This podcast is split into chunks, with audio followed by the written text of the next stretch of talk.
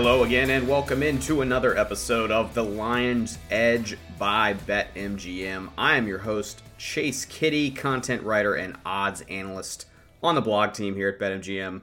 And it is the NFL betting preview podcast for week two. Today is Thursday, September 14th. We are, of course, as usual, looking ahead to Thursday night football, Vikings at Eagles, and then projecting ahead a couple of other bets for this weekend that I might like. The college football week three episode came out yesterday, so make sure you go check that out if you are looking for college picks. Today, per usual, Thursday, we're looking at NFL. We start with Thursday night football. As I said, it's Eagles hosting the Vikings. The line started around seven and a half, but has been coming down this week toward Minnesota. I don't have BetMGM specific numbers right now at the time of my recording, but per Action Network, market wide, 65% of tickets on Philadelphia, about 55% of the handle is actually on Minnesota, which is driving the line movement. We're starting to see some sixes, but most of the major players still holding at six and a half, at least as of Wednesday evening, and that includes uh, my shop over at BetMGM. I'll share some updated splits on Thursday. You can check my Twitter profile, check John Ewing's Twitter profile. Always lots of good info over there from John. The total right now sitting right at 49, up slightly from 48 and a half. More on the total in a minute. There's two factors here driving the line movement specifically on the side on the spread. Uh, the first is that Philadelphia is already piling up a few injuries.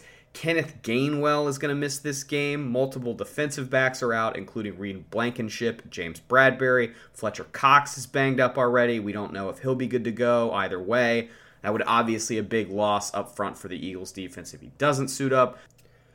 Nakobe Dean has been placed on injured reserve. Young but vocal, important presence in the middle of that defense. Came over from the Georgia Bulldogs college team that won the national championship in 2021.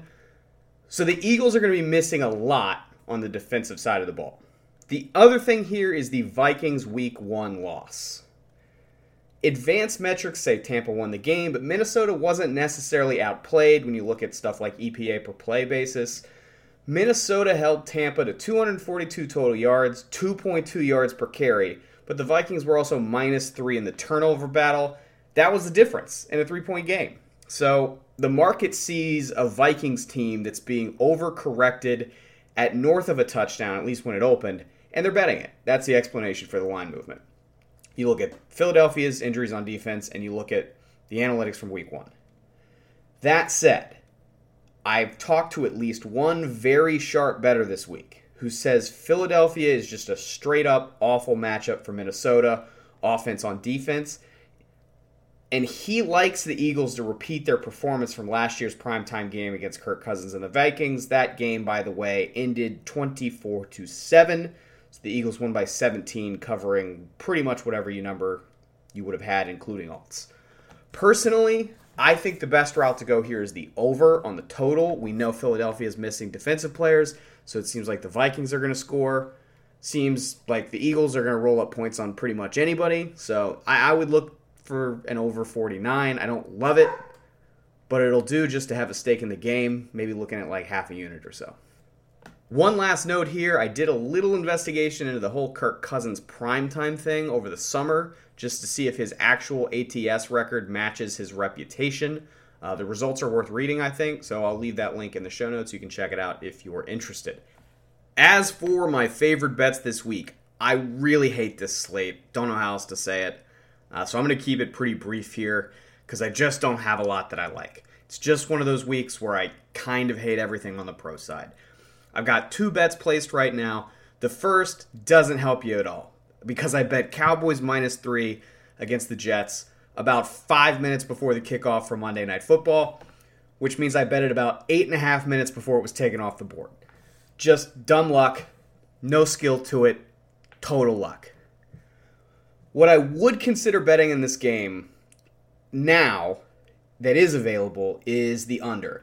It was reposted around 45 when it came back on the board after the Rodgers injury. Got hammered down to 42, hammered again down to its current position of 38 and a half.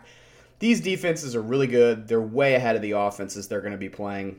They are playing against an offense that is not very good on the Jets end and average to occasionally above average on the Cowboys end. This is going to be some gross 16 to 3 game, something like that. Even with defensive touchdowns, I just think 40 points is going to be really hard to come by. I know it's a low number. I know it feels ugly and, and hard to watch, hard to stomach. I'd still bet it. I think this is the right side. The other bet that I have that you can get right now is Bengals minus three and a half. Yes, Cincinnati looked awful last week, which was not terribly surprising if you listened to this podcast or read my column on the BetMGM blog. Cleveland was my favorite bet of the week, and it came in very easily. The Ravens won and covered against the Texans, but it was more dramatic than it really needed to be. A bad Houston team just kind of hung around because Baltimore, I don't know, they kind of just looked like they were finding themselves through the whole game. And I, I think we're probably going to see a month or so of that for the Ravens. Lamar has some major kinks to work out with this new offense from Todd Monken. Zay Flowers does look like he's going to be good right away, but the Ravens have injury issues again already. They're already down running backs, they're down corners, they're down all kinds of pieces just a few days into the season. The defense is way more inexperienced and mediocre than you probably realize if you actually go look at the roster, look who's still on the field. Lamar is actively trying to do less of the thing he is really, really good at, which is run the ball. I think Cincinnati's going to win this game at home after getting their face pounded in by the Browns, which is why I just don't have much issue laying the three in the hook. Other thoughts that jump out at me but are not necessarily bets. I guess people are happy to bet the Chiefs in Jacksonville because the Jaguars struggled with the Colts and the Chiefs have extra time to prepare because they played the Lions on Thursday in week one, and Chris Jones is back with the team. So maybe it is really that simple. The Chiefs are the better team. They played in the playoffs last year. The Chiefs would have covered this number in that game. This is a regular season game. You know, they, they are getting a after loss bounce, which is kind of rare for this team. Is it that simple? I don't know. I'm just kind of skeptical of this team right now and the betting action that's moved the number down from Chiefs one and a half to Chiefs three and a half. The stark absence of any real apparent talent at wide receiver on this team. Wouldn't be surprised if Jacksonville wins this game. Definitely wouldn't be surprised if they cover now that the team's three and uh, number, excuse me, now that the number's three and a half. Uh, isn't it going to be muggy down in Jacksonville? That's another thing I'm thinking about. The weather. Is Kansas City ready for that? I don't know, just a thought. I mean, I know Kansas City's not exactly Green Bay, but it's it's not the South either. So, just a lot about this one feels a little weird to me. Houston versus Indy, two first-time quarterbacks, two first-time head coaches in this game. 60% of the tickets are on the Colts via Action Network. I kind of lean Houston. Don't ask me why. It's just a feeling. Uh, speaking of feelings, let's talk Survivor. I, I've got I got a weird week to pick. If you're playing Survivor and you're looking at the schedule, you're like, man, ugh. It's probably even worse than week one. I planned to play the Broncos originally this week. When I gamed out my picks over the summer, uh, I was looking at Denver. I had them penciled in for week two. I got a little gun shy, though, after watching the game last week, the horrendous second half against the Raiders. Call me crazy. I think Washington could actually win this game. I really do. I, I, certainly think they're live to cover three and a half, and I really think they could win. I think the Raiders have a real shot to take out Buffalo and make the Bills the annual WTF their 0 2 team of the season. There's one every year. It could be the Bills. I mean, last year was the Bengals, and everybody was looking around like, wow, I didn't have that. Didn't have Bengals 0 2 on my bingo card, but there's one every year really feels like it could be Buffalo playing a weird team that can score points on a short rest week. I did zero research on either of these games. I have zero stats to back any of this up. Just call it a feeling. I would take the points with Washington. I would take the points with Las Vegas. I'd buy a money line ticket on both too, understanding that this is one of those high variance games where like Las Vegas could win 23 20, or they could lose 38 7. It's just, you know, you might take the nine and a half points and be dead by five minutes into the second quarter. It's just one of those. but I've got a feeling these two might be bumpy rides if you're if you're backing Denver or Buffalo in Survivor. I'm on high alert. Uh, that does lead to the you know fairly obvious question: What am I doing in Survivor if I'm not playing Denver or Buffalo? I know some people are on the Cowboys, feeling good about the Dallas defense against Captain BYU in his third year. I don't know. I, am not playing. I'm not playing Dallas because I'm holding them as a possible Thanksgiving play. So instead, I kind of think I'm gonna play the Giants, and I haven't locked it in yet. It might seem crazy.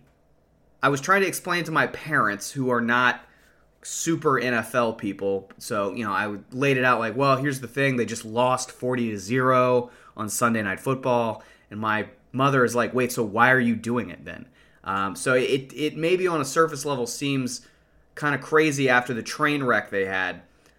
But the line movement's moving toward New York pretty much all week. It was at Giants minus four like 36 hours ago. Now I'm recording and it's Giants minus six. It moved all the way through no man's land. Arizona's still a hot mess, even though they did almost find a way to take Washington's turnovers and turn it into an improbable win. Arizona is one of the only teams with a home field advantage that's as bad as Landover. They have an awful record at home. They were one and eight at home last year, I think. Uh, they're kind of like the Chargers. They're much more interesting as as a road dog than a home anything.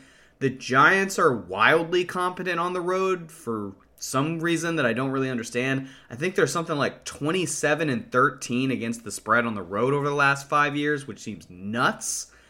There's another element here too, kind of the human element, where you just you can't necessarily put a put a label on this or put a put a point spread value on this, uh, but you I just kind of trust that guys are going to show up and play hard for 60 minutes after they get their skulls caved in on national television.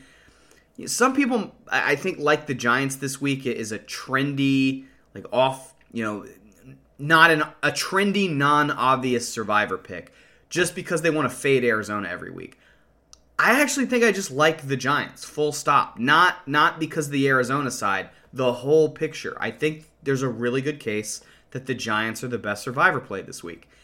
And when else are you going to feel super confident betting the Giants in Survivor based on their schedule? I mean, look at their schedule. It's rough the next five, six, seven weeks.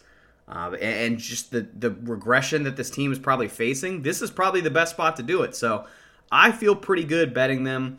I'm not sweating the Giants on the road. I'm not sweating going against Arizona in Arizona. I think it's as strong as a play you're going to find in what is otherwise a pretty difficult week for Survivor, I think. And that is going to do it for this episode. That's it. Quickie. Check the written column on the BetMGM blog for some additional betting looks, parlays, and teasers. I will definitely have more than one teaser in this week's NFL column, so go find it. Uh, I will link to that here from the show notes when it's live, as always. Next week, I'll be on Gambling Gauchos talking West Virginia, Texas Tech, and other college football handicapping notes. Make sure you check that out.